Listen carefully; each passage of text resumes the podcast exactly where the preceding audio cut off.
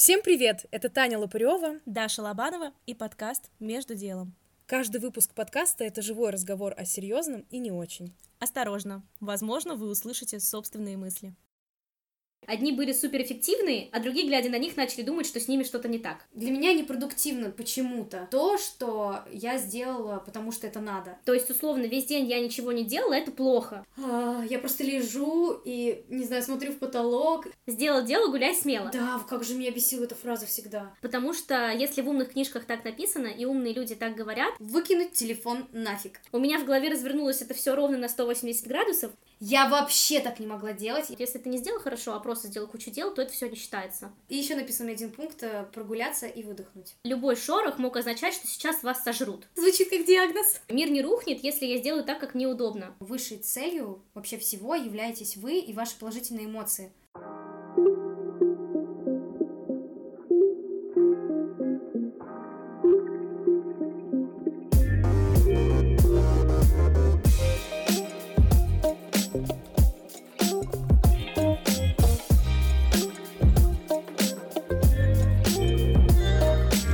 Прежде чем вы прослушаете этот замечательный выпуск, подписывайтесь на наш подкаст там, где вы его слушаете. Мы есть на Яндекс.Музыке, в подкастах Apple, в приложении Castbox, на сайте Podster.fm. Ставьте сердечки, оценки, оставляйте комментарии. Мы вас любим!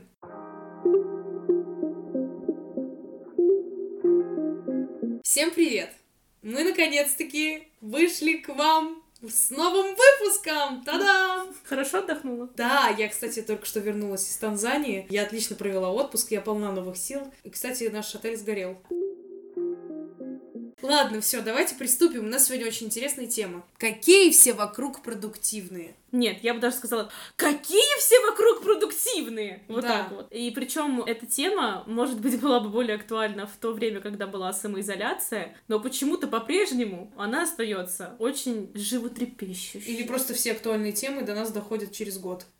Даша, что лично для тебя значит продуктивность? Ну, вообще, для меня продуктивность — это выполнение наибольшего количества дел за определенный промежуток времени, но при этом выполнение именно качественное. То есть не просто впихнуть в один день побольше всего и сделать миллиард дел, а именно вовлеченным быть в них. Но хотя это как будто бы больше относится еще к понятию эффективность. Вот для меня они как-то очень похожи, но не тождественны, но похожи. Для меня продуктивность — дополнение к результатам, которые достигнуты, да, в конце дня. Это еще удовлетворение этими результатами. Да, я сделала много дел, но в итоге я вся какая-то нервная. Я, правда, их сделала много, но я как будто опять-таки отапливала космос, да. Я что-то много всего делала активно, и вроде бы список моих дел практически весь зачеркнут, да, или галочка стоит, но... И ты должна вроде бы чувствовать, о, я Супермен просто. Да, удовлетворение, а ты не испытываешь это удовлетворение, и как будто ты был непродуктивен в итоге сам для себя, для своего какого-то личного самоощущения.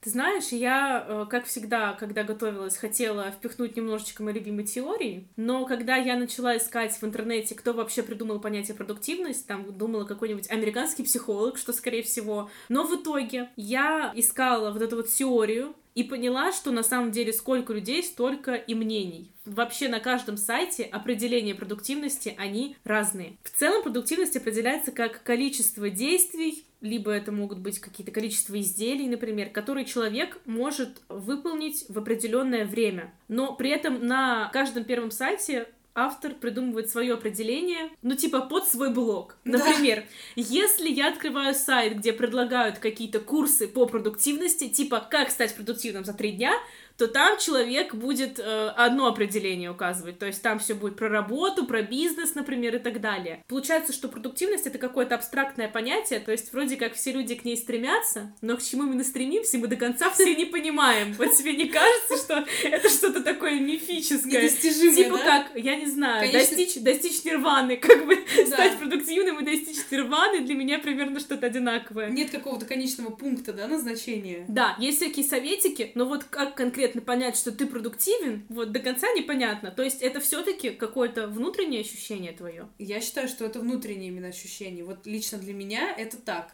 Потому что я, правда, могу сделать вообще какое-то одно дело, но я думаю, вот какая я была сегодня продуктивна, потому что я получила от него прям вот удовольствие. Я жила в этот момент, и для меня это было важно. Слушай, знаешь, я нашла инфу мне показалась она интересной, что изначально термин «продуктивность» пошел, конечно же, от английского «productivity», из сельского хозяйства, я прям зачитаю. Он отражал более плодовитые или дающие лучшее потомство экземпляры, например, скота. Короче, изначально продуктивность вообще относилась только к работе. То есть она из сельского хозяйства перекочевала на человека, но продуктивность была связана именно с работой. То есть существуют всякие KPI и прочие умные штуки, по которым нас работодатели оценивают. Но как ты думаешь, относится ли продуктивность все-таки только к работе, или мы уже применяем ее вообще на всю свою жизнь? Я бы назвала такой термин, как пожизненная продуктивность.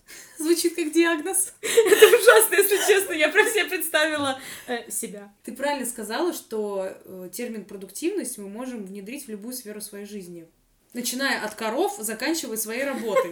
Я к тому, что есть люди, которые свою продуктивность перекладывают даже на отдых. Классический русский турист, да, из анекдота, который должен встать в 6 утра, прийти на пляж, занять лежак, он должен выпить все алкогольные напитки из бара, он должен перепробовать все блюда, если все включено. Он испытывает какую-то гонку, да, чтобы быть продуктивным, отдыхающим туристом. Еще обязательно на все возможные экскурсии съездить. Да, и в итоге он приезжает просто как заданный сумасшедший бельчонок. Как будто бы мы, стараясь быть эффективными, из-за того, что работа занимает важную часть нашей жизни, как правило, большую часть нашей жизни, к сожалению. Из-за того, что мы там стараемся быть продуктивными, мы как будто бы по привычке переносим это на нашу обычную жизнь.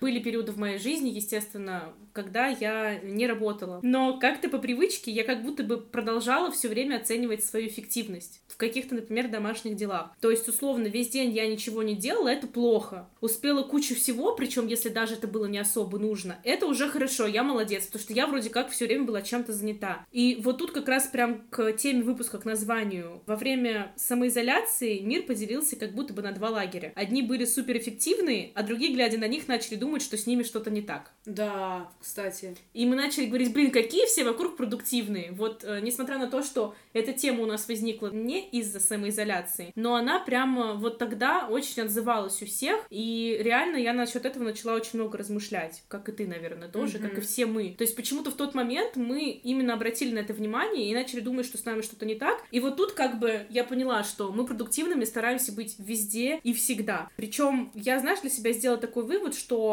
я могу высчитывать какую-то свою продуктивность именно в рутинных делах. Например, это там уборка. Ну, или даже возьмем какой-то пример, там вот люди строят дом. То есть у них должен быть какой-то конечный результат, и тогда ты можешь высчитать как-то свою продуктивность. Типа вот, насколько я там укладываюсь в сроки, ну да, когда, кстати, есть какие-то дедлайны. Так и есть, кстати, что продуктивность оценивается как раз-таки в достигнутых целях. Да, то есть ты должен прийти к какому-то результату в какой-то там условно промежуток времени. Да, потом ты эти результаты складываешь, и вот степень твоей продуктивности. Да, но при этом мне кажется, что никак нельзя думать об эффективности или продуктивности относительно, ну, например, хобби. То есть того, что ты делаешь, ну, грубо говоря, для души. Как только ты начинаешь считать, сколько картин я нарисовала вот за какой-то промежуток времени. Ну, я рисую, люди, художники пишут, я рисую, понимаешь? Ты можешь там записаться условно по рисованию, тебе нравится рисовать, ты можешь записаться на какой-то курс, там тоже будет какой-то результат. Но, блин, ты там не будешь как-то оценивать свою продуктивность или эффективность, ты просто такой, блин, я закончил этот курс, и ты смотришь, о, я круче стала рисовать, все, тебе не важно, сколько это в процентах, как это можно оценить, рассчитать или еще что-то.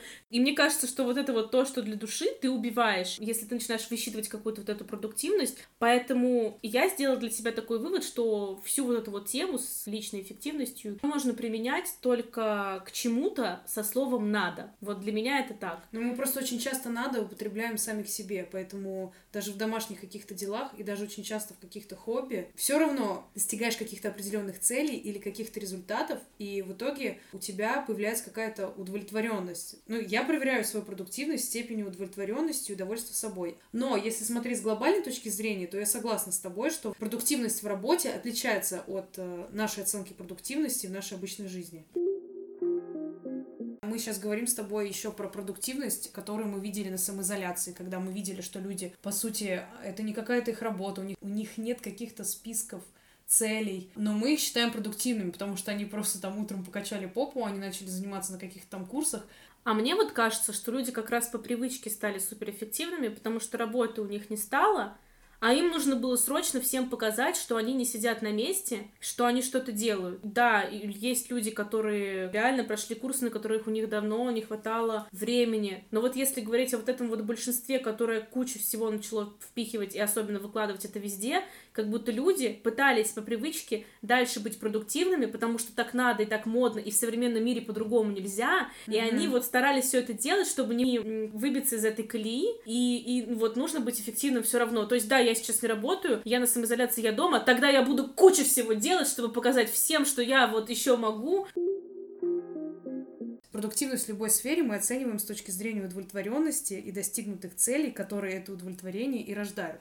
Для меня непродуктивно почему-то то, что я сделала, потому что это надо. Я не знаю, почему. Вот. Ну, на самом деле, ты не знаешь, почему, но это максимально правильный подход, мне кажется, к этому понятию. Потому что я говорила все, что было до этого, как раз в рамках того, как вообще воспринимается у нас в обществе и вообще в мире вот эта вот самая продуктивность, как ее именно оценивают люди. В большинстве вариаций это понятие включает в себя именно большее количество дел, максимально качественно в определенный срок, потому что все равно это появилось именно из работы. И там есть какой-то реальный конечный результат, который как-то можно оценить. И получается, что... В погоне за этой продуктивностью мы теряем вот смысл. Да, мы не обращаем внимания на процесс. И как раз-таки вот если говорить о продуктивности в общем ее понимании, там нет вообще никакой эмоциональной окраски, какого-то твоего удовлетворения или удовольствия от этого.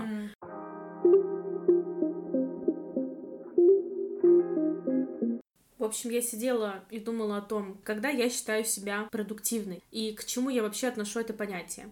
Я сделала вывод, что все-таки я для себя продуктивность отношу не к работе, а считаю как-то в целом. То есть для меня это все равно, вот сколько я успела за определенный промежуток времени. Так было на протяжении уже там многих лет. Сейчас я, например, стала считать каждый день. Я себе пишу небольшие какие-то списки дел и, соответственно, подвожу потом итоги.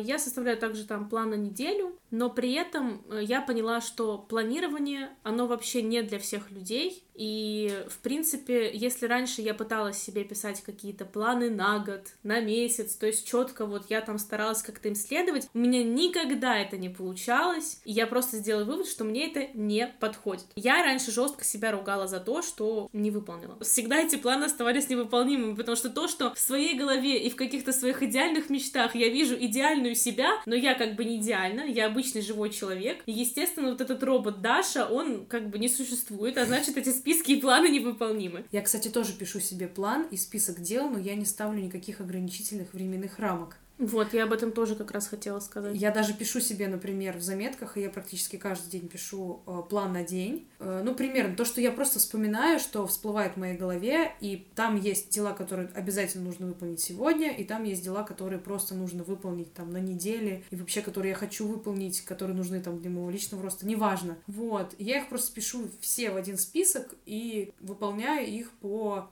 мере возможности. Да, по мере возможности. И не ругаю себя, если я что-то не выполнила. Да, вот, собственно, все то же самое я сейчас хотела как раз сказать. К тому, как я живу сейчас, я пришла, естественно, методом проб и ошибок. Это нормальное течение жизни. В 20 лет, когда я писала себе все эти планы, мне казалось, что вот так правильно, потому что если в умных книжках так написано, и умные люди так говорят, и существует столько книг, которые рекомендуют, как правильно это делать, значит, я вот это все буду пробовать. Сейчас я абсолютно спокойно отношусь к тому, что я что-то не выполнила. То есть, если у меня есть список, он даже как будто бы не на день, а я себе примерно так прикидываю. Ну, вот это вот дня на 3. То есть я могу эти дела выполнить за один день, но я знаю, что, скорее всего, у меня может появиться, ну, вдруг ко мне придет кто-то в гости, например, да, появятся какие-то неожиданные вещи, на которые я готова буду отдать свое время, и вот вот эти дела у меня перекочуют на завтрашний день. И я к этому отношусь спокойно. Были моменты раньше, причем еще совсем не так давно, когда я считала, что у меня день прошел впустую, если я не сделала какое-то надо.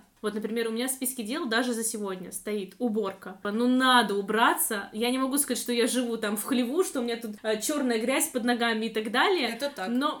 Стерва. В смысле, что у нее нет грязи под ногами? Ты чего? И на ногах тоже нет грязи.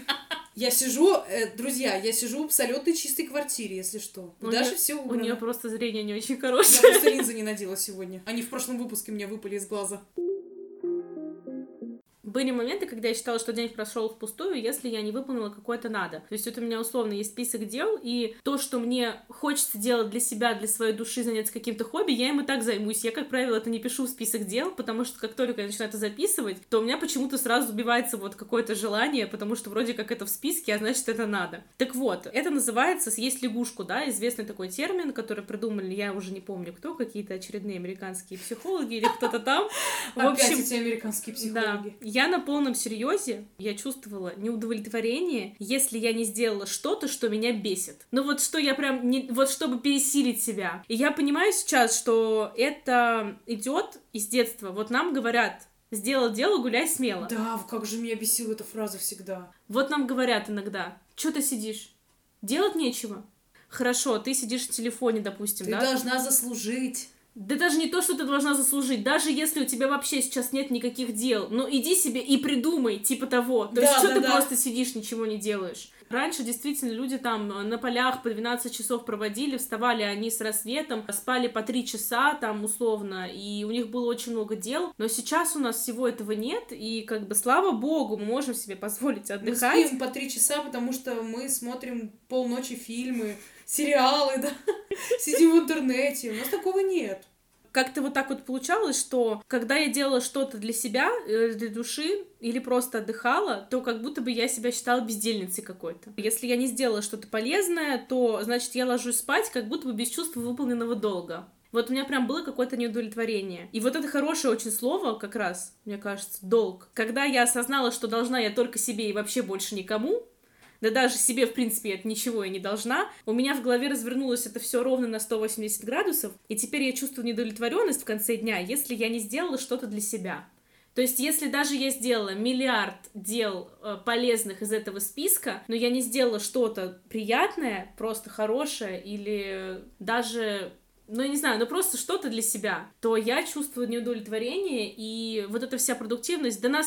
мне, извините за выражение, на эту продуктивность, если я для себя не пожила хотя бы 50 минут, я не знаю, условных, в течение вот этого дня. Минут. Если я сделала что-то, что наполняет меня энергией, у меня есть такой целый список дел, которые меня наполняют, то вот только тогда я буду себя чувствовать вот лично для себя продуктивной, потому что, как мы договорились вначале, это твое собственное ощущение, и KPI, который я уже несколько раз называла, да, ну, который сейчас везде есть, во всех крупных компаниях, его высчитывают без тебя, и он относится только к работе.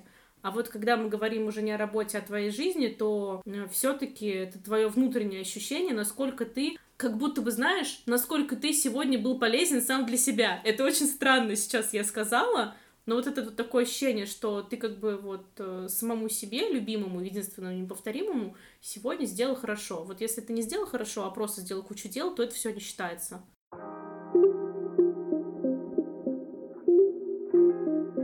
Чем больше у меня свободного времени за день, тем больше я прокрастинирую. Получается, что моя продуктивность падает. А зато, когда у меня день заполнен какими-то встречами, то есть мне нужно куда-то выйти, какое-то определенное время с кем-то поговорить, или там приехать на работу, уехать, там съездить на вокал. И вот у меня есть промежутки между этими пунктами, да. Вот из-за этих промежуток я намного больше успею сделать, чем в тот день, когда у меня полностью свободен день. Наверное, это потому, что я не совсем всегда умею распределять свое время. Может быть, просто потому, что когда у тебя свободный день, ты наконец-то понимаешь, что ты можешь отдохнуть. Да, у меня получается редко, чтобы день был вот прям свободный. И я вот этот день просто...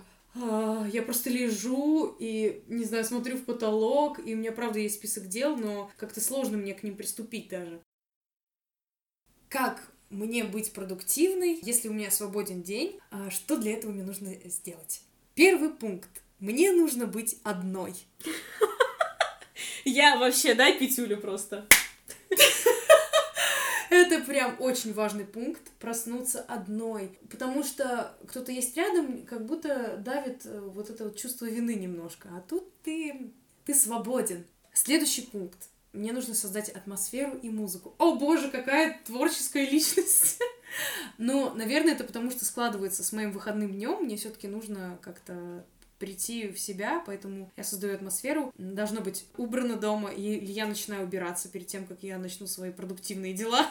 Третий пункт очень важный. Я его записала так. Выкинуть телефон нафиг. у меня тоже есть такой пункт. Потому что, ну, это невозможно. Ты постоянно отвлекаешься, у тебя 100 каких-то сообщений. Я не знаю. Сложный пункт, но, в принципе, когда ты отвлекаешься на какие-то интересные дела, он как-то сам собой и реализуется. Следующий пункт. Ты не особо ощущаешь продуктивность, когда ты выполнил какое-то дело в тот момент, когда срок прям очень сильно поджимает. Предположим, у меня был важный пункт, который я в итоге отложила на самый вечер, и из-за этого весь мой день я не испытывала какое-то удовлетворение, потому что не могла сделать вот этот пункт. Я сделала его, считай, в последний момент, в последнюю секунду, и от этого я не испытывала удовлетворения. Просто те дела, которые я делала в течение дня, они все обременялись тяжелым бременем того дела, которое я не могла выполнить, понимаешь? Понимаю. Я это пронесла, этот камень тяжелый через весь день. Ну, здесь вот вывод, короче, такие дела просто делать всегда первыми. Вот встать, прям сразу сделать, и тогда ты уже от всего остального будешь кайфовать, потому что ты такой, господи, мало того, что я вот то сделал, так я еще сделал, и еще. И прям каждое последующее, мне кажется, ты будешь только ловить кайф от того, что ты прям, ну, уже кураж какой-то. Да, знаешь. Причем я знаю эту тему, но чаще всего что-то самое сложное мы откладываем на потом. Это как в детском саду. Ты ела все самое вкусное сначала или сначала невкусное, а потом наконец... Нет, я всегда ела сначала невкусное, а потом от того, от чего я кайфую, я уже смаковала и наслаждалась. А я вот, кстати, не помню.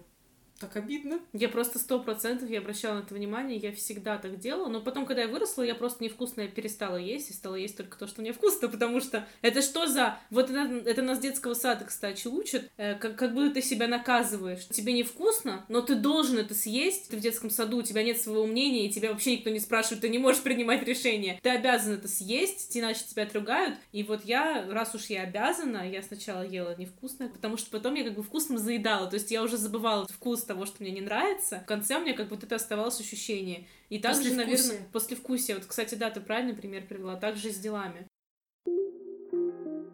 Я поняла, что вообще лично для меня не работает большинство советов. Во-первых, потому что на данный момент жизни у меня какое-то суперкритичное отношение к слову «надо». Я вот прям себя чувствую каким-то как будто 15-летним подростком, который просто из-за своего юношеского максимализма впадает вот в какую-то вечную борьбу со всем. Вот меня настолько бесит все, что надо, поэтому все вот эти вот пункты и советы, вы должны сделать то-то, вам надо, и вот все типа себя пересиливать, не работает, со мной не работает. Поэтому я стала просто ориентироваться на свой внутренний голос. У меня сейчас такой же период примерно, это очень смешно.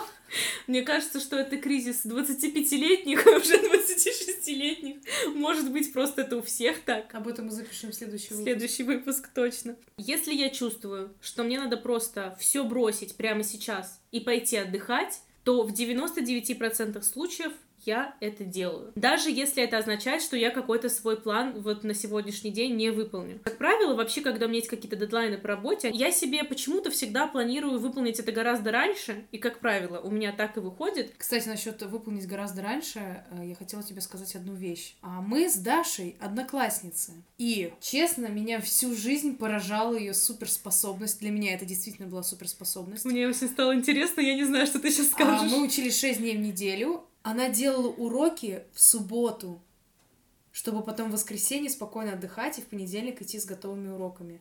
Я вообще так не могла делать. Я, может быть, сделала так, ну, можно по пальцам пересчитать сколько раз. И я чувствовала себя реально суперсвободной. Но в целом я всегда делала уроки вот в воскресенье вечером в последний момент. Да, я делала в субботу. Такие люди вообще существуют? Да, они существуют. И это Даша. Слушай, для меня это, наоборот, самый очевидный вариант. Ну, смотри, когда ты с утра уже встала и пошла на учебу, ты, в принципе, еще в тонусе. То есть твой день отличается от 5 предыдущих. Тебе же на каждый следующий день нужно было ДЗ делать. И лучше я, пока я в тонусе и настроена на какую-то работу, продолжу, пока я не выдохлась, и сделаю все максимально в этот вечер, но зато у меня целое воскресенье будет, мне вообще не нужно будет думать о делах. И как раз это то, о чем ты сказала, что тебе тяжело делать какие-то дела в в выходной день, когда он у тебя полностью свободен, мне 100% тоже. Это вот сейчас у меня такие дни были. Я себе устроила день рожденческую неделю, и получается, что я настолько привыкла кайфовать просто и делать то, что мне хочется, и я вообще не думала о делах, что это как ты из отпуска выходишь, и тебе в первый рабочий день адски сложно, потому что ты привык отдыхать, а теперь тебе заново нужно работать. И то, что ты говоришь, что тебе в суперзанятом дне между какими-то крупными делами вот в эти промежутки удобнее впихнуть какие-то еще дела и сделать их, мне кажется, это как раз потому, что ты в тонусе, ты заряжена на то, чтобы что-то делать. А вот этот один выходной, воскресенье, он же, по сути,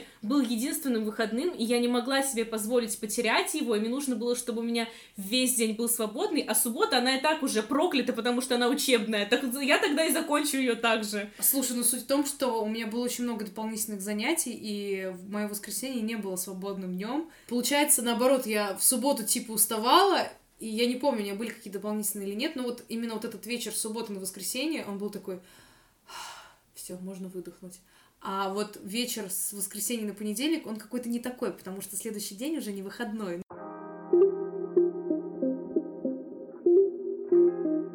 Что я нашла в интернете? Быть продуктивным можно только сочетая 3 элемента. Это управление временем, энергией и вниманием. После Нового года у меня был эксперимент, я тебе рассказывала об этом. Я не заставляла себя заканчивать по плану, если я чувствовала, что я начинаю отвлекаться, либо теряю интерес. Как только я понимала, что начинаю думать о каких-то других вещах, или как только мне захотелось отвлечься и взять в руки телефон, то есть, в принципе, я на него не отвлекаюсь, но если вот вдруг я почувствовала, что у меня вот это бессознательное, как обычно, возникло, взять, залезть в Инстаграм просто так, значит, все, я теряю, я не сфокусирована на том, что я делаю, я прям останавливалась и сразу давала себе отдыхать. В итоге я закончила вот этот проект, на который мне выделили 3 недели, за 2 недели. Потому что я слушала себя 100%. Ты управляла своим вниманием. Вниманием, временем и энергией. То есть, как только я понимала, что я устаю, и мне не хватает энергии на то, чтобы сделать это качественно, либо если я понимала, что я расфокусирована, я останавливалась. Здесь у меня не было никаких, в принципе, проблем со временем. Сейчас все мое время практически отдано вот этой вот работе, и здесь важно было как раз-таки следить за вниманием и за энергией. То есть, не уставать. А я поняла в какой-то момент, что если я сейчас буду еще дольше с этим сидеть, то я просто перегорю. А мне очень интересна эта работа, и я действительно могу перегореть, и это будет очень обидно. Просто я потеряю как бы к ней уже вот всю свою любовь и интерес. И я просто в какой-то момент поняла, что мир не рухнет, если я сделаю так, как мне удобно, а не так, как вроде бы надо. Более того, в итоге получилось, что я оказалась гораздо более эффективна. Еще мне помогают списки дел. Я не планирую очень много, и я никогда не ставлю жесткие дедлайны. Я сейчас пишу списки для того, чтобы четко видеть, что для меня самое главное, потому что я многие дела переношу из списка в список. То есть я что-то не сделала, но если много вычеркнуто, это некрасиво. Я пишу новый список и переписываю в него какие-то невыполненные дела. И в какой-то момент, если я несколько раз какое-то дело не выполнила, какие-то реально классные, которые я прям хочу сделать дела, я все равно их записываю, но какие-то я больше не пишу никогда. И мы говорили в каком-то выпуске уже, у нас каждый раз какие-то фильтры о том, что таким образом ты отсеиваешь то, что тебе не важно. Всего, что я хочу за свою жизнь, я все равно не успею, так как она конечна, поэтому нет смысла гнаться за супер какой-то эффективностью, надо делать просто то, ради чего тебе хочется жить. И также у меня есть пункт, который ты уже сказала, и я хочу тоже добавить. Убирайте гаджеты, если только с ними непосредственно не связана ваша работа. В какое-то время в резюме очень модно было указывать многозадачность. На самом деле человеческий мозг не создан для многозадачности вообще. Это миф о том, что мы способны сразу делать несколько дел одновременно. Изначально термин «многозадачность» употреблялся только по отношению к компьютерам. Вы открываете диспетчер задачи, у вас там вы видите, сколько одновременно компьютер выполняет задач. Но мы не компьютеры. Наш мозг устроен так, что он не может выполнять даже 2 дела одновременно. Я не говорю уже о большем количестве. Когда вы якобы одновременно что-то делаете, на самом деле ваш мозг просто переключается с одного действия на другое. И здесь существует такое понятие, как стоимость переключения. Мало того, что, в принципе, вы очень устаете, и у вас возникает постоянный стресс, когда вы делаете очень много, это то, что ты тоже в какой-то момент нашего разговора сказала, что ты делала кучу дел, и тебе вроде бы казалось, что ты столько всего сделала, ты капец как устала. Очень часто у современного человека возникает такое ощущение, причем оно часто заканчивается тем, что нам кажется господи, но я столько всего сегодня делал, я так устал, а в конце вы не видите никакого результата. Продуктивности. Да, нет на самом деле никакой продуктивности. Все дело в том, что вот эта стоимость переключения, она очень высока. Ученые говорят, что из-за прерываний и вот этих вот переключаний мы теряем до 40% рабочего времени. Ты просто представь себе эту цифру. У тебя 8-часовой рабочий день, и из них условно там 3,5 часа можно просто вычеркнуть, потому что мы все время переключаемся. Люди, привыкшие к многозадачности, теряют способность фильтровать информацию. То есть человеку, который постоянно переключается с задачи на задачу, его мозгу сложнее отличать важное от неважного. Хорошая новость состоит в том, что если вы перестанете все время работать в режиме многозадачности, эта функция вашего мозга восстановится, то есть это не утрачено навсегда. Так что это все вредно. Главный совет: ставьте приоритеты, сосредотачивайтесь на одной задаче, убирайте все источники отвлечения. Понятно, что если вы работаете в офисе Open Space, это тяжело, но насколько это возможно, ограничьте любые вот эти вот раздражители внешние, потому что одной силы воли тут мало для того, чтобы не отвлекаться. С исторических времен, в принципе, наш мозг устроен так, что мы очень тревожны, потому что любой шорох мог означать, что сейчас вас сожрут. Сейчас нас никто не сожрет, а мозг у нас, в принципе, работает точно так же. Нас очень легко отвлечь.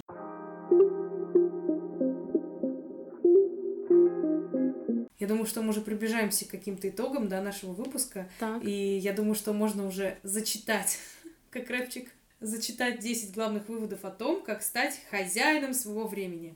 Так, это ты нашла в интернете, да? Да, это я нашла в интернете. В течение года Крис Бейли, это обладатель ученой степени по теории управления и журналист, исследовал проблему личной продуктивности. В общем, он ставил эксперименты над собой, общался с авторитетными людьми и так далее. И вот он сделал 10 главных выводов о том, как быть продуктивным и стать, собственно, хозяином своего времени. Несколько из этих пунктов мы уже в процессе разговора называли. Итак, начнем. Первый. Уделяйте внимание самым значимым задачам прежде всего. Потому что после того, как мы выполнили самые важные задачи, нам уже легче выполнять остальные пункты нашего списка. Угу. Второе. Он выделил 3 самых главных секрета эффективности, одновременно самых скучных.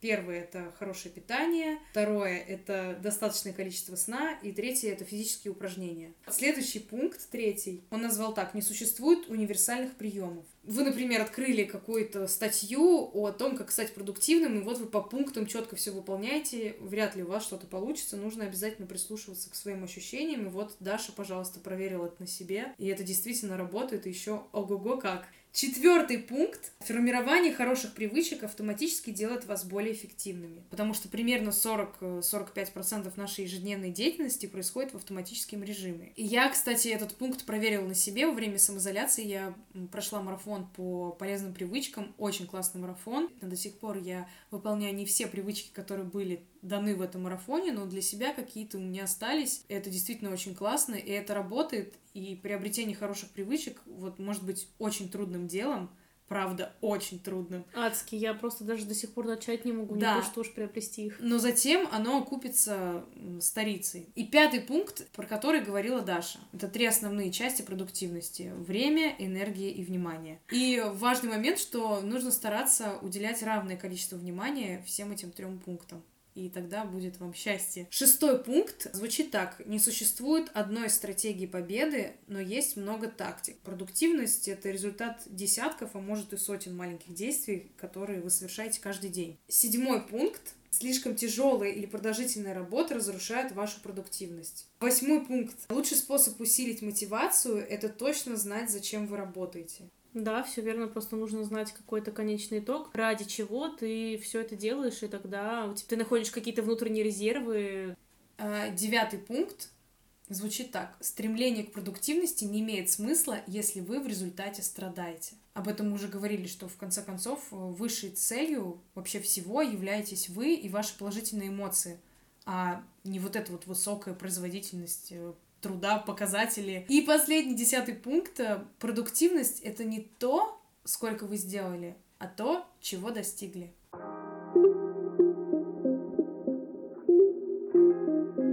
Спасибо всем, кто слушает наш подкаст, пишет комментарии, оставляет лайки. Мы любим вас особой подкастерской любовью. Мы есть на Яндекс.Музыке, в подкастах Apple, в приложении Castbox и на сайте Podster.fm. Подписывайтесь на нас там, где вы нас слушаете, оставляйте оценки, звездочки, колокольчики — это на Ютубе, да? Звездочки, да. Сердечки. Прямо сейчас зайдите и оставьте какой-нибудь классный комментарий, ну или плохой комментарий, хоть какой-нибудь оставьте. Хоть что-нибудь, ребята, вы вообще там? Спасибо!